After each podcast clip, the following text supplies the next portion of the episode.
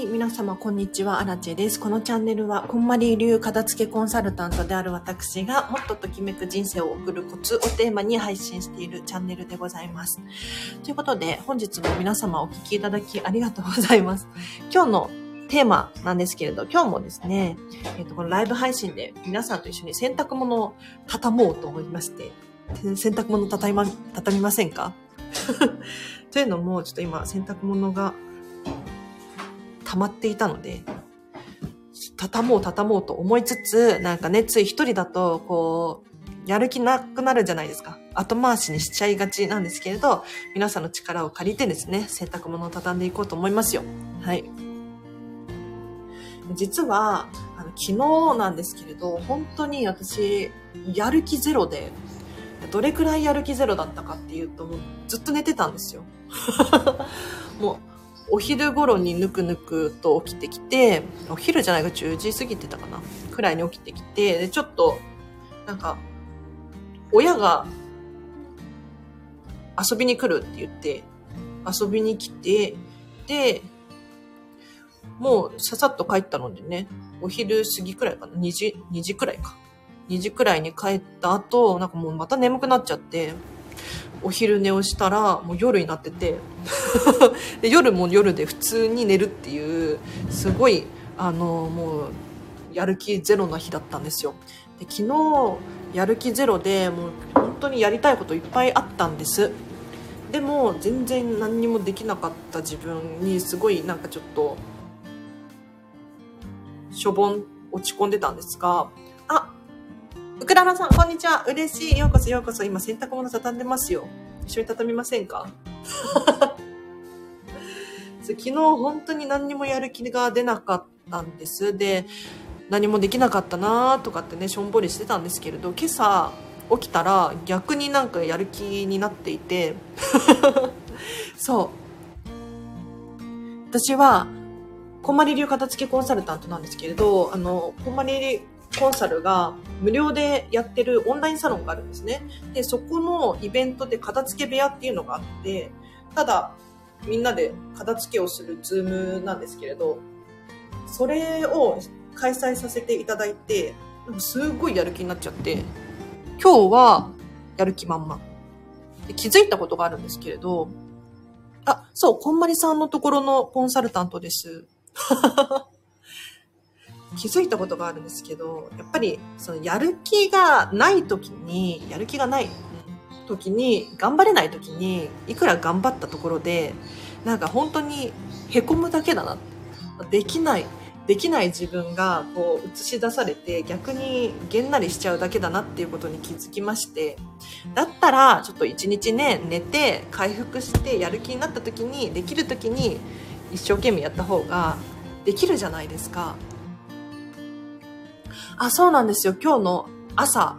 えっ、とね、今日は10時から12時くらいだったんですけれど、ズームを使って、そう、こんまり流片付けコンサルタントが運営している無料の Facebook のオンラインサロンがあって、で、そこのメンバーだったら参加できる無料の片付け部屋っていうのがたまにね、不定期で開催させていただいてるんですけれど、今日もね、10人くらいだったかな全部で10人くらいの方が集まって、もうただ黙々と片付けをするっていう。あできない理由は必ずあるので、何を優先するかですよね。そうですよね。確かに。なんか、できる時ってできますもんね、結局。本当にお片付けもそうだなって思うんですけれど、できない時できないじゃないですか。なぜか。でもできる時できるんですよね。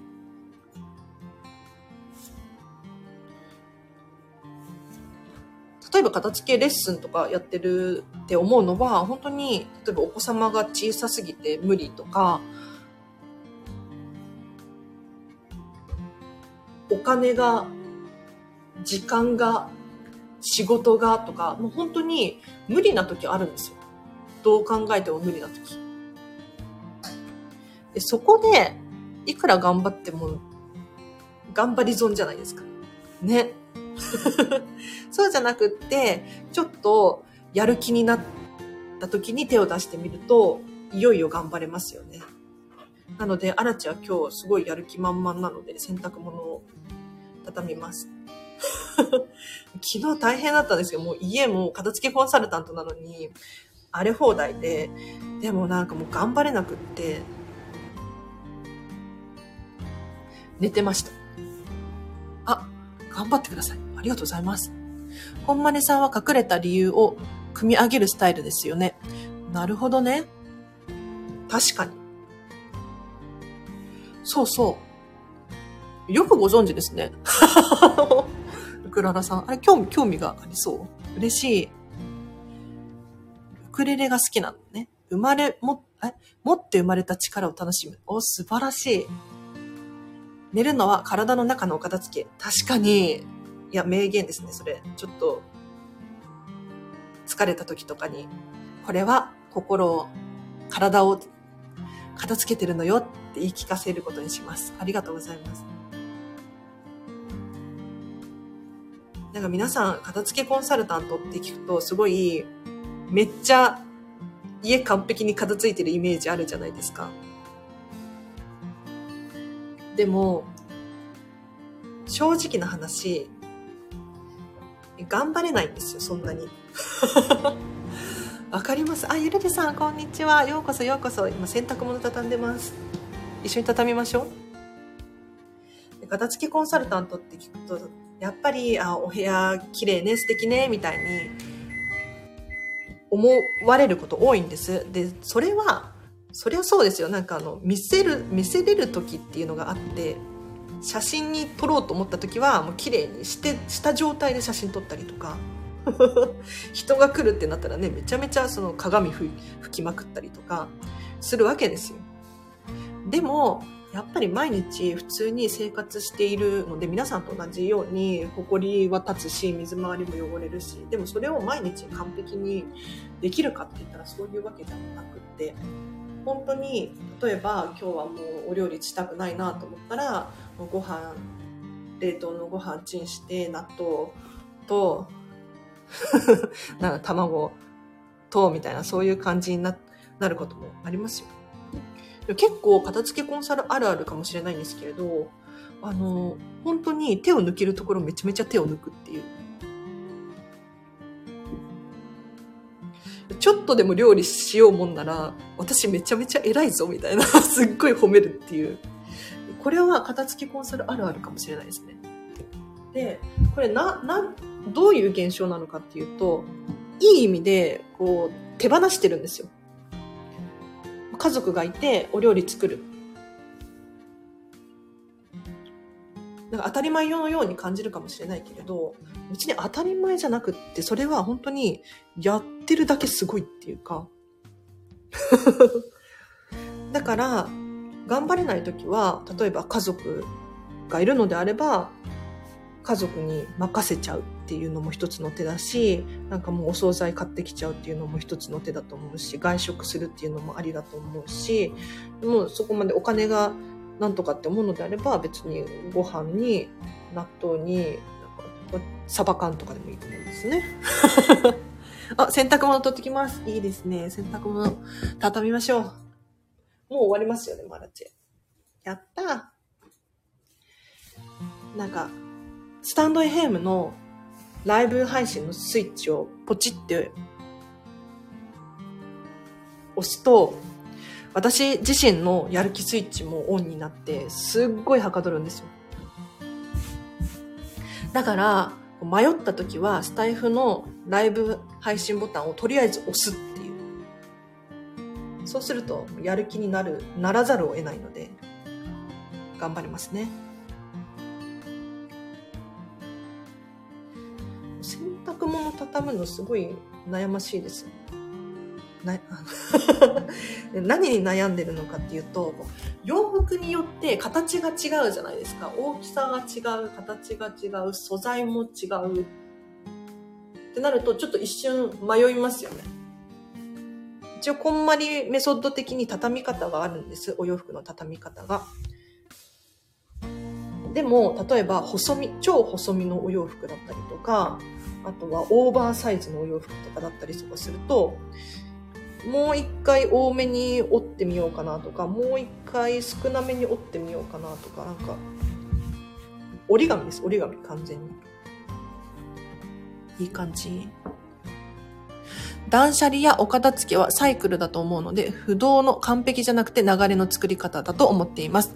おクララさん、素晴らしいです。もう本当にその通りだと思います。畳み方ありますね。たた、立てられる畳み方。そうそう、立てられる畳み方。よくご存知ですね。嬉しいんだけど。そう、こんまり流でお洋服を畳むと、お洋服立つんですよ。自立するなんていうふうに私たちは呼んでるんですけれど、いや、なんで、こう、立たせ、あの、ギュギュッと畳むことによって、お洋服が立つんですね。なんか大きく畳むとへにゃってなるじゃないですか。そうじゃなくって割とコンパクトに小さめに畳むことによって、こう厚みが出て、しっかり固めに畳むことができるので、立つんですよ。で、これをすることによって何がいいのかっていうと、例えば引き出しの中にお洋服を収納するときに、立てて収納することができるんですね。で、それがふにゃってならないので、あの、管理しやすいんですよ。引き出しの中で。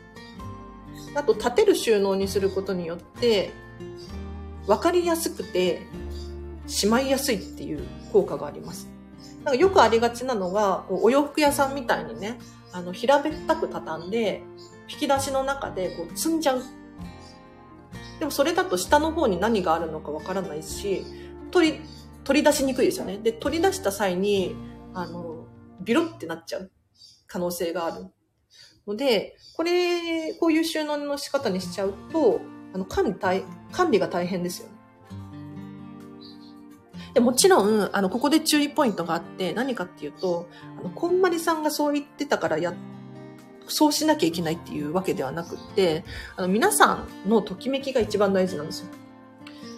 だから私はお洋服屋さんのように、えっと、見える収納にしたいっていう人がいれば、それはそれで正解。ご自身が一番好きなように収納するっていうのが正解なんだけれど、なんだけれど、じゃあなんでこうやってね、畳み方を教えてるのかって言ったら、一回やってみてほしいっていう。で、気づきがあるじゃないですか。私には合っている。私には合っていないっていう気づきがあるので、それを経験して、例えばだからラーメンと同じですよ。ラーメン塩味が好き、醤油味が好きとかあると思うんですけれど、これって、あの、たくさんラーメンを食べて比べてみて初めてわかることなんですよね。だからとりあえず、こんまりさんが言ってる通りに一回やってみる。で、そこから自分のアレンジをする。と楽しいと思います。めんどくさかったので一緒にやれてよかったです。洗濯4回したので、量がヤバめです。ゆるりさん大変。それは、ここ最近、私、私東京済みなんですけれど、雨多いじゃないですか。だから、洗濯物悩ましいですよね。ゴールデンウィーク中の洗濯物と衣替えの厚物の洗濯物が山積み。子供が成長して、だんだん畳みにくいサイズになってきました。なるほどね。確かに。そっか、衣替えですよね。今日ちょっと微妙に寒いですかね。どうなんだろう。確かに。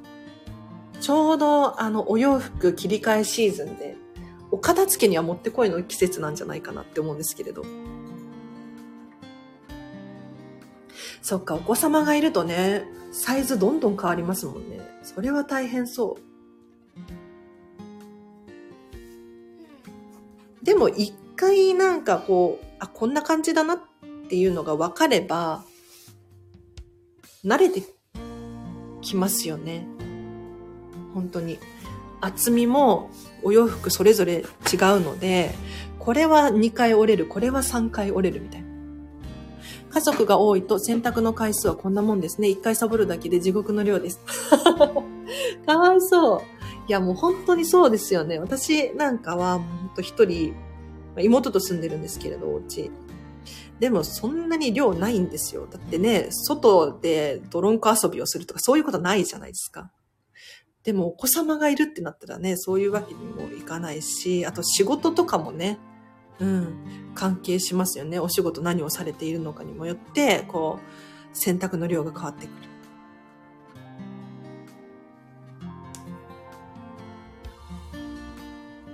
いや、でも洗濯はね、しなきゃいけないですしね。どうしましょうね。楽しくやりましょう。少しでも楽しくね、やりたいですよね。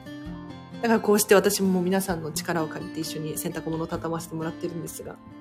畳めました。あとは収納するだけです。やったー。いいですね。なるべくちっちゃく畳むのがおすすめです。あと、かける収納も、できれば、あの、有効に使った方がいいですね。どう考えてもかける収納の方が楽なんですよ。かけるだけだから。でも、かける収納にしてしまうと、収納力っていうのは劣るんですね。だから引き出しを買って、その分、畳んで収納した方が、収納力は格段に上がります。だいたいアラチェの体感で言うと3倍くらい違うかなって思いますね。畳む収納とかける収納は3倍くらい量が違うかなって思うんですが、もし、なんかね、畳むのめんどくさいなとか、私、アラチェは本当にめんどくさがり、究極のめんどくさがり屋なので、ほとんどかける収納なんですよ。こんまりさんがあれだけ畳め畳めっておすすめしてるのに、私はあんまり畳むのが好きじゃなくて、どうしてるかっていうと、あの、物量、お洋服の物量をもうガクッと減らして、本当にもう同じ服着回すみたいな。そうすることによって収納スペースが空いてくるので、かけられるんですよね。だいたい30、35着くらいですかね、お洋服は。で、これ仕事着とかが結構あるので、本当にプライベートのお洋服ってなってくると、かなり少ないです。うん。35着前後かもしれない。皆さんどれくらいの量だろう？でもミニマリストとかって言うと、本当に例えば、ね、あのフランス人は10着しか服を持たないみたいな本ありましたよね。でもうちょっと減らせるかなって思ったりするんだけれど、いやでも私的にはこれくらいがしっくりきてます。で、皆さん、あの、勘違いしてほしくないのは、あの、こんまりイコール捨てることではないし、ミニマリストではない。片付けコンサルタントのさんの中にはお洋服めちゃめちゃいっぱい持ってる人いるんですよ。もともとアパレルやってましたとか、お洋服大好きですとか、いるんですね。だから安心してほしいです。後回ししようと思っていたところ、ライブのおかげでやる気出たので、荒地さんありがたよ。ゆるりさんよかった。私もね、やる気になりましたよ。だかやる気もともとあったんだけれど、ちょっとめんどくさいなとか思ってたんですが、ちょっとね、やる気になりましたね。素晴らしい。ちょっとしまってきます。やだ、スマホ持って。お洋服しまいましょう。今日ちょっと寒いですよね。お洋服をしまう時のコツとしては、なんだろうな。手前が白いもの。はい。手前が白です。あ、でも、なんか2色しか持ってないとか、そういう時は別に気にしなくてもいいかもしれないですけど、引き出しの中でグラデーションを作るといいですね。あの、見た目が美しいです。はい。なんか、いろんな色が飛び飛びになっているより、同じような色が固まって置いてあった方が分かりやすいですし、見た目も美しいです。あと、これはなんでかっていうと、ちょっと、あんまり大々的に、小まりさん言ってないと思うんですが、風水的にそうなんですよ。手前が薄い色で奥が濃い色っていうのが、なんかちょっと運気が上がるらしいっていうね。こんな感じです。あ、いいですね。素晴らしいです。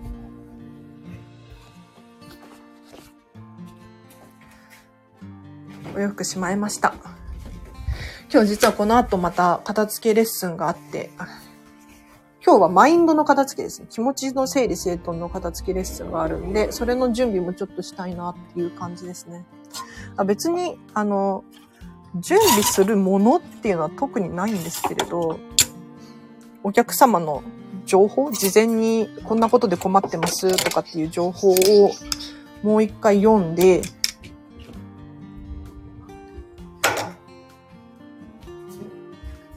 こういうことがしたいですとかっていうふうにおっしゃられていたから、それに応えられるようにちょっと整えようかなっていう感じですね。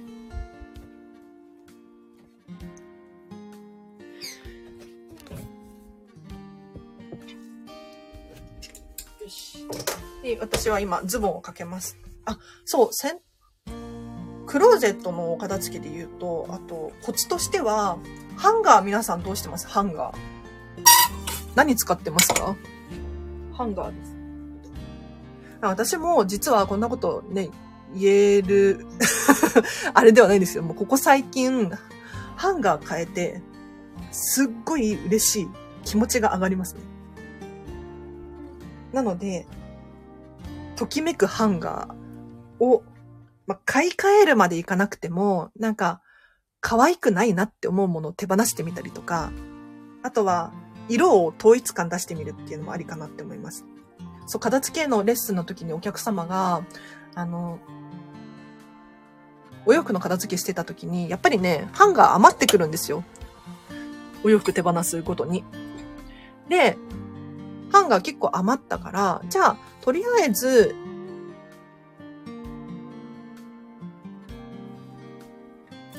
揃ってないけど、揃ってないんだけれど、良さげなハンガーだけ残しますとかって言って。そう。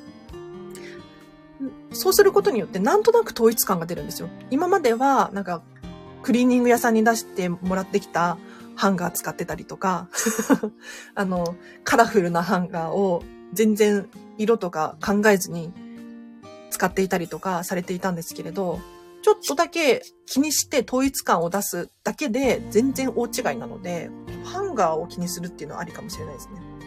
もうアラちゃんも買いましたよ、こここれ。クラシックゴールドみたいな、アンティークゴールドのハンガー。ちょっと、私がね、目指してるのがホテルミラコスタなので、ちょっとね、ちょっと古めかしい印象のあるハンガーがおしゃれかなと思い、買いましたよ。そんなに高くないですからね、ハンガーだったら。高いものは高いか。高いものは高いですね。1個2000円くらいするやつありますね。はい。ピンキリです。うちはクローゼットないので全部畳んで収納です。でも、洗濯のハンガーは同じもので揃えています。お、素晴らしい。クローゼットないっていうお家ありますよね、やっぱり。確かに。え、でも、かける収納困りますね。なんかコートとか、テロテロのワンピースとか。結構、そうだな、おすすめしているところで言うと、見せる収納もありなのかな？でもこれ片付け上級者かもしれないですね。見せる収納は。可愛いお洋服持っているのであれば、もう、見えてて嬉しいじゃないですか。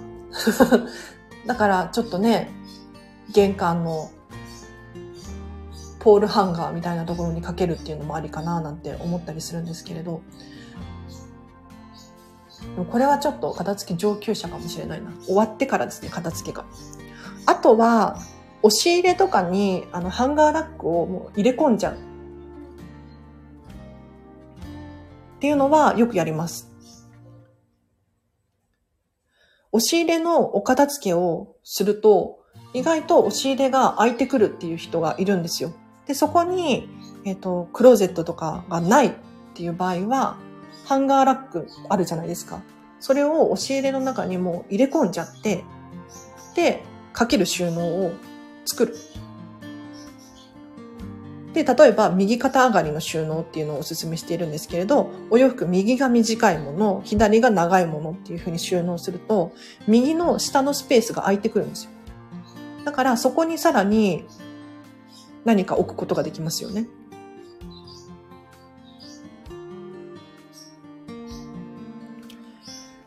築40年、クローゼットはありません。ハンガーラックみたいなやつにスーツをかけています。なるほどね。ハンガーラック結構持ってる人多いですね。うん。便利なんですよね。本当に。日本のお家ってまあ、押し入れは結構収納力あるんですけれど、なんて言ったらいいの？収納スペース少なすぎません？なんか、備え付けの収納です。結構それについて困ってる人が多いなっていう印象ありますね。だからどうしてもその引き出しを買わなきゃいけない、ハンガーラック買わなきゃいけない、絶対あるんですよ。何かしら。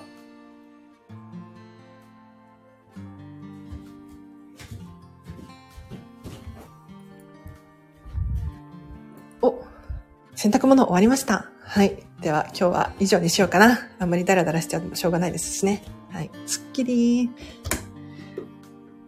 昨日ね、じゃあちょっと雑談してもいいですか？昨日甘酒作ったんですよ。甘酒。で、今日、朝、できてて、